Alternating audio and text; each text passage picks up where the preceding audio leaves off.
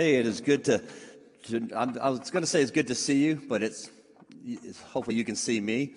And um, I'm excited that we could be together, even if it's online, that we can get together. And um, we're going to be continuing through the book of Ephesians. We're in chapter 2, and we're going to be looking at the, the last um, 11 or 12 verses, chapter 2, verses 11 through 22. So if you would, let's pray together and we get started. God, we just thank you for this chance to get into your word. And we pray that the next few minutes we would truly hear what you want, want to teach us. In Jesus' name, amen. As kids, a lot of us probably remember those building blocks. You remember those blocks that had letters and numbers on them, and you, we, could, we could build things with them. And I remember as a kid trying to build walls with those blocks and try to see how high I could get it. But I also remember that I had a younger sister who was two years younger, who wouldn't let my wall get too big before it would be torn down. And today, for a few minutes, I want us to talk about what those walls are in our life. And some of those walls that we have that divide us from God, and some of those walls that have us that, that divide us from each other. And to try to see how we can work on tearing some of those walls down to help us with our relationship with God and our relationship with each other. So we're going to read, we're going to be in Ephesians chapter 2, starting with, starting with verse 11. Let's read this together.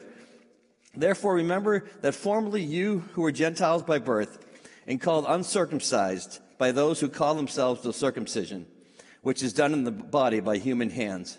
Remember that at that time you were separate from Christ, excluded from citizenship in Israel, and foreigners to the covenants of the promise, without hope and without God in the world. But now in Christ Jesus, you who once were far away have been brought near by the blood of Christ. For he himself is our peace, who has made the two groups one and has destroyed the barrier, the dividing wall of hostility. By setting aside in his flesh the law with its commands and regulations, his purpose was to create in himself one new humanity out of the two, thus making peace. And in one body to reconcile both of them to God through the cross, by which he put to death their hostility. He came and preached peace to you who are far away and peace to those who are near. For through him we both have access to the Father by one Spirit. Consequently, you are no longer foreigners and strangers, but fellow citizens with God's people, and also members of his household, built on the foundation of the apostles and prophets, with Christ Jesus himself as the chief cornerstone. In him, the whole building is joined together and rises to become a holy temple in the Lord. And in him, you too are being built together to become a dwelling in which God lives in his spirit. So when we read that, you may read that and you may think, I don't really know exactly what's going on. And I want to, what I want to do is I want to get a picture of, to try to help us understand a little bit about what he's talking about when he talks about these walls that divide. And he's talking about the walls that divide the Gentiles, the non-Jews, the Greeks, and the Jews. So here we have a picture of Uh, what a, a temple. Okay, and, and to make things simple, sometimes there's different names for what they are. We're going to call this the outer court. Anything outside of here is the outer court.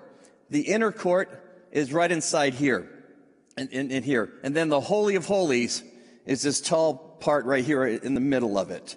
So we've got the outer court. The outer court is where the Gentiles would meet and gather. And this is where Jesus came in one time and he turned over the tables and he, and he threw the tables over because he was upset about the way they were, they were making a mockery of the temple. And this is where Jesus had, had done that.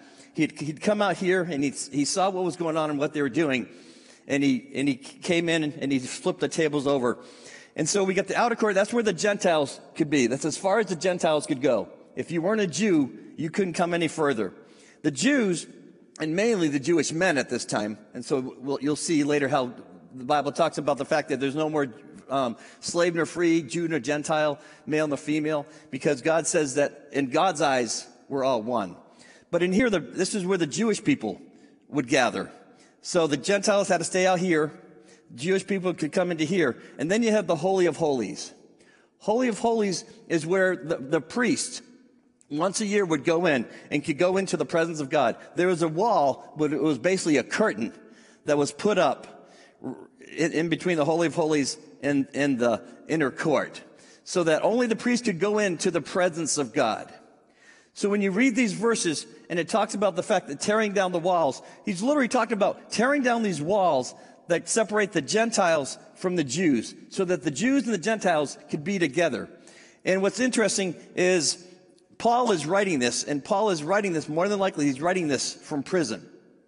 And as he's writing this, we sit there and go, why was Paul in prison? Because Paul is writing in all these books, he, he wrote almost half the New Testament. And as he's writing this, he's writing against everything that the Jewish people believed. And he writes about the fact that there's no more wall here separating the Gentiles from the Jews. The Jews didn't want to hear this because this was kind of their keepsake. This was theirs. They could hold on to this and say, we have this, the Gentiles don't have this. So when Paul comes in and he says, basically talking about tearing down the walls, not only the walls, the physical walls that separated the Gentiles from the Jews, but also the walls of the ceremonies, the rituals, the circumcision. That they said this was how you, you, you had to get close to God. And, and just the, the dietary laws and all that, we, we look at that and we say, this is, this is what Paul is writing about. So the Jewish people aren't crazy about what Paul's saying. So they come up here and, and Acts 21, 27 to 29. Listen to what it says here. When the seven days were nearly over, some Jews from the province of Asia saw Paul at the temple. They stirred up the crowd and seized him, shouting, Fellow Israelites, help us. This is the man who teaches everything, teaches everyone, everywhere against our people and our law in this place. This place. Remember, they're in the temple. And so they're saying, hey, this man is coming up and he's teaching everything against what we believe about this. And besides, he has brought Greeks into the temple and defiled this holy place. In verse 29, they had previously seen Trophimus, the Ephesian, in the, in the city with Paul and assumed that Paul had brought him to the temple. So they're saying this guy brought a Gentile, a non-Jew, and brought him into the inner court, which was against the Jewish law. We don't know if that happened, but that's what they accuse him of. So we look and say, why is Paul in prison? Because Paul is preaching something that goes totally against what the Jews, the Jews believed. So that just, just to give us a picture of what Paul's talking about in Ephesians chapter 2, when we think about the whole idea of, of breaking down the walls, that God wants us to, to break down the walls that separate the Jews from the Gentiles, that they can, they can all become one through Christ. So we want to look at just three things here briefly this morning. First one is that God wants to reconcile us with him, himself. God wants us reconciled with him. He wants to, he wants to, to bring a relationship back together. Reconciliation is a removal, removal of enmity, a, a deep-seated dislike, and the res- restoration of fellowship between two parties. So it goes from hostility to friendship. So the, there's a wall between us and God. And as we talk about in the, in the, the temple, when we, we look at that again, remember the, the wall here? There's a curtain here that separated even the Jews who could come into the inner court, couldn't go into the presence of God. But what's interesting is you look at Matthew 27, 50 and 51. Remember this giant curtain that's separating the Jews from God. It says, and when Jesus is on the cross, and just as he's dying, it says, And when Jesus had cried out, and again in a loud voice, he gave up his spirit. At that moment, the curtain of the temple was torn in two from top to bottom. From top to bottom, that curtain that separated us from God was torn in two. Because Jesus' death on the cross made it to where we have direct access to God now.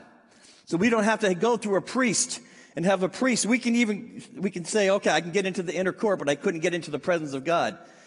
Christ on the cross took that and he tore that, that curtain down. So there's no longer a curtain between us and God. And the, Christ made it to where we, we can have direct access to God. And we don't have to follow those rules and those laws that the Jews had set up. And Romans 10, 12 and 13 says, For there is no difference between Jew and Gentile the same Lord is Lord of all and richly blesses all who call on him. For everyone who calls on the name of the Lord will be saved. And then Galatians 3, verses 26 to 28. So in Christ Jesus, you are all children of God through faith.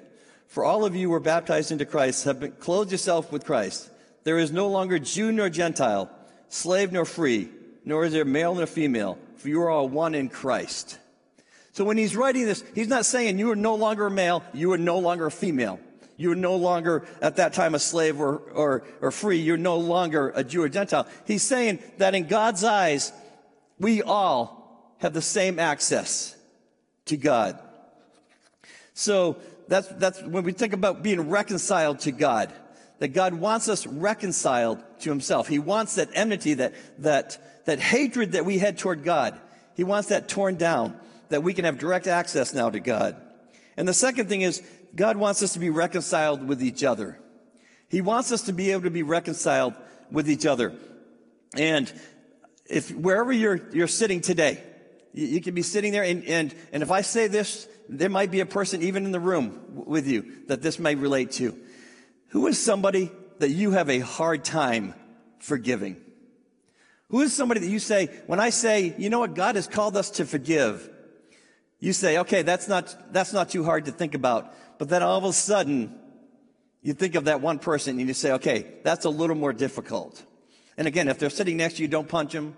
Don't, you know, don't try to kick them, stuff like that. Just, I just want you to think through what is it that God has called us to? Because He wants us to be reconciled with each other. And when I think of this, as far as on the human relationship, the story that comes to my mind is my parents. I was in second grade and my father left our family. He walked out and he, he ended up just kind of doing his own thing for quite a while. And it was a struggle. I remember as a kid when I was young trying to figure it out. And I remember going and my father would show up at a baseball game. And I would just kind of drop the bat. I was getting ready to hit and I just drop, drop the bat, run over and, and wanted to hug my father. And then I got to where I was, he was less and less in my life until I got into high school. And it was, a bitterness started to take over. And it started to eat at me. And this is what I want us to kind of think about is forgiveness when we, when we sit there and say, I'm not willing to forgive someone, a lot of times we think, boy, I'm, I'm holding this on, on that person. And that person is suffering because I'm not willing to forgive them. Most times, if we're honest, that bitterness and that anger and that unforgiveness is hurting us more than it's hurting that person. But yet we don't want to admit that. Well, my folks ended up being divorced and it went 27 years until they got divorced in about 1970 in about 1997, I remember my mother sitting down with my sister and I. And she asked the question, What do you think about your dad and I getting back together? That was the last thing in my mind. It, that totally, it, it came out of left field for me. I wasn't ready to hear that at all. And, and I was just like, what are you talking about? And my mother and father were talking about getting back together and getting remarried. Well, let me tell you, there was a lot of forgiveness that had to happen in that there was a lot of reconciliation that had to take place for that to, for that to come to, together. And so the great thing about this is that they ended up getting remarried and I was able to do the wedding. I was able to perform the ceremony to marry my mother and my father. So you can picture that. We're up here and I said, do you mom take you dad to be your, and, and going through that. And it was just kind of weird but I, I also got a chance to tell them that I think that, you know what, looking at you guys, I think that you're going to have some great kids. I think that your kids are going to turn out to be incredible. And so it was kind of, kind of cool to be part of that.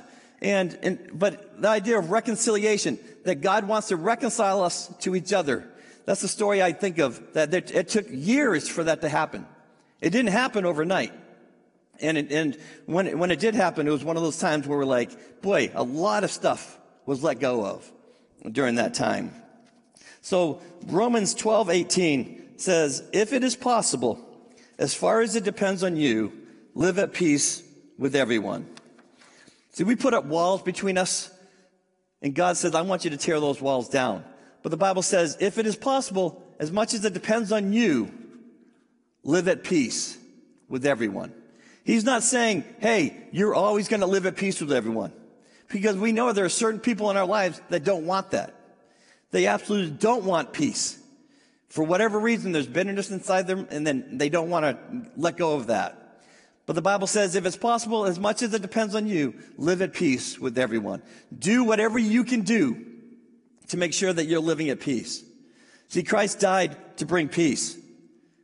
He died to bring peace between us and God and between us and a fellow man. So when we think about that, I, I got a picture that I want us to, to look at. and it's basically just a triangle. And I use this with premarital counseling a lot of times. Is that you, we've got us on one side, we've got that person that we're thinking of on the other side, whoever that is. And we say, you know, we're, we can, we can say that this is the person that we're having trouble forgiving, or this is a person that we want to spend the rest of our life with, or whatever the case is. Whatever that relationship is, we've got them on that side, us on this side. And a lot of times we think about getting, if we're going to get closer to each other, we kind of do it this way. We kind of come in and we say, okay, now we're closer to each other. But the problem with that is there's a person up on the top, and that's God. And God says, I want you getting closer to me. And so if we, we, we change that and we say, I'm going to start working on getting closer to God. And this person says, I'm going to start working on getting closer to God. We end up getting closer to each other in the way that God intended. It's not going this way. It's going this way. And as we get closer to God, as each person gets closer to God, you're getting closer to each other in the way that it was supposed to be. We can do it down here and we leave God out of it, and you really don't have a real strong relationship. But if you go this way, you, your relationships get stronger as you go up. So I just want to encourage us to think about whatever relationship you're in, if it's like you're thinking about getting married, or if it's, in a, a marriage already, or whatever friendship. If one person is moving closer to God and the other one isn't, you're going to have, you're going to have trouble. But if you're both moving toward God, that's when that relationship gets stronger. And that's what God has called us to. He's called us to peace with each other. John MacArthur shares a story about Germans and Americans fighting in World War II. They're at a farm and they're, they're, they're at battle and they're, they're shooting across this field at each other and they're just going at it, just killing each other. Well, the family on this farm went and hid in a barn and they're hiding in the barn and a three-year-old girl from that family broke loose, ran out and ran into the field as the Germans were shooting across and the Americans were shooting across the field. For a split second, everyone stopped shooting. They waited for this three year old girl to be rescued and taken back out of that field and brought back into the barn. That little girl brought peace for a moment in a crazy war. And it was just for a moment. Christ wants to bring peace that lasts for a lifetime. He wants to bring permanent peace that's going to that's going to cause us to live together in harmony. But that can only happen if we end up saying, I want to move closer to God. God, I want to be closer to you. Because as I'm doing that, we're going to get closer to each other. We hear a lot of people talking in the world today about peace. They want peace in the world, peace in our country, between races, between political parties, etc. But most times, the world is trying to do that without God. We want to bring peace, but we want to leave God out of it. That absolutely will not work. We know that from Scripture, that Jesus is the one who can truly bring, bring peace. And if we're not willing to listen to Him, then we're going to be in trouble. We're not going to know what real peace is. Romans 5, 8 through 10 says, But God demonstrates His own love for us in this. While we were still sinners, Christ died for us. Since we have now been justified by his blood, how much more shall we be saved from God's wrath through him? For if while we were enemies, God's enemies, we were reconciled to him through the death of his son, how much more, having been reconciled, shall we be saved through his life? That God said, while we were still spitting at God, while we were still going every, doing everything in our life to go against what God wants, God said, I sent my son to die for you. He didn't send his son to die for us after we got our act together, after we, we decided, man, I've messed up. I got to change things. He sent his son in the middle of the, fa- of the time that his people were, were going after him and, and just mocking him and just disobeying him. God didn't wait for us to get our act together to come to him. See, so we, we've got reconciliation between us and God. We got reconciliation between us and each other. And the third thing is that reconciliation almost always involves forgiveness. Reconciliation almost always involves forgiveness between two people. For the, for the story of my, my folks, I had to go through a time of figuring out how I was going to forgive my father for what he had done to our family. And I wish I could tell you that it's so easy that I read the Bible and the Bible says forgive and I just forgave. And, and everything was, was great. But that's not the case. And I can remember many times that I would sit there and say, all right, God, I forgive him. I forgive my father for what he did. But I didn't really forgive him. It was an outward show, but there was no inward action to that. And one of my life verses, if you know me now, is from 1 Samuel 16, verse 7. And it says, Man looks at the outward appearance, but God looks at the heart. See, God's looking at our heart. And when I went to try to say I was going to forgive my father, I was making an outward profession, but I wasn't doing anything with my heart. There was nothing inside that was real about that. I just said the words, but I didn't really mean it. And I tell you, I, I did that numerous times. I did that for years. I'd sit there and say, I forgive him. I forgive him, but I never truly did. Until the one point where I realized this wasn't just destroying my relationship with my father, it was destroying my relationship with my wife. And I, and I realized the struggle that was going on that I had to fix. And so I remember sitting in the closet one night on the phone with my father, just crying and just saying, Dad, I got to forgive you. It didn't matter whether he admitted he did anything wrong. That wasn't the point. The point was I had to be willing in my heart to say, I forgive him for what he had done. And when I came to that point, that's when a relief came. But I'll tell you, it was 20 plus years of living with this bitterness and anger. And when I finally got to that point of saying, I, I admit I, I have to have this be a heart issue. It can't be just a, head issue where I just say it. And that's when, that's when it became real. Colossians 3, 11 through 15 says, here there is no Jew or, or, Gentile or Jew, circumcised or uncircumcised, barbarian, Scythian, slave or free. But Christ is all and in all. Therefore, as God's chosen people, holy and dearly loved, therefore, as God's chosen people, holy and dearly loved, if you want to know what it takes to truly forgive somebody, listen to these next words. Clothe yourself with compassion, kindness, humility, gentleness, and patience. Bear with each other and forgive one another if any of you has a grievance against someone. Forgive as the Lord forgave you. And over all these virtues put on love, which binds them all together in perfect unity. Let the peace of Christ rule in your hearts since as members of one body you are called to peace and be thankful. If we're truly going to forgive someone, we have to have compassion, kindness, humility, gentleness, and patience. And what brings that all together is that we have to have love. We have to truly understand what love is. Now understand this, forgiveness is not, forgiveness is not forgetting what happened. A lot of people say, oh, just forgive and forget. And some people can do that. Some people are blessed enough to be able to do that. Other people, that's not the case.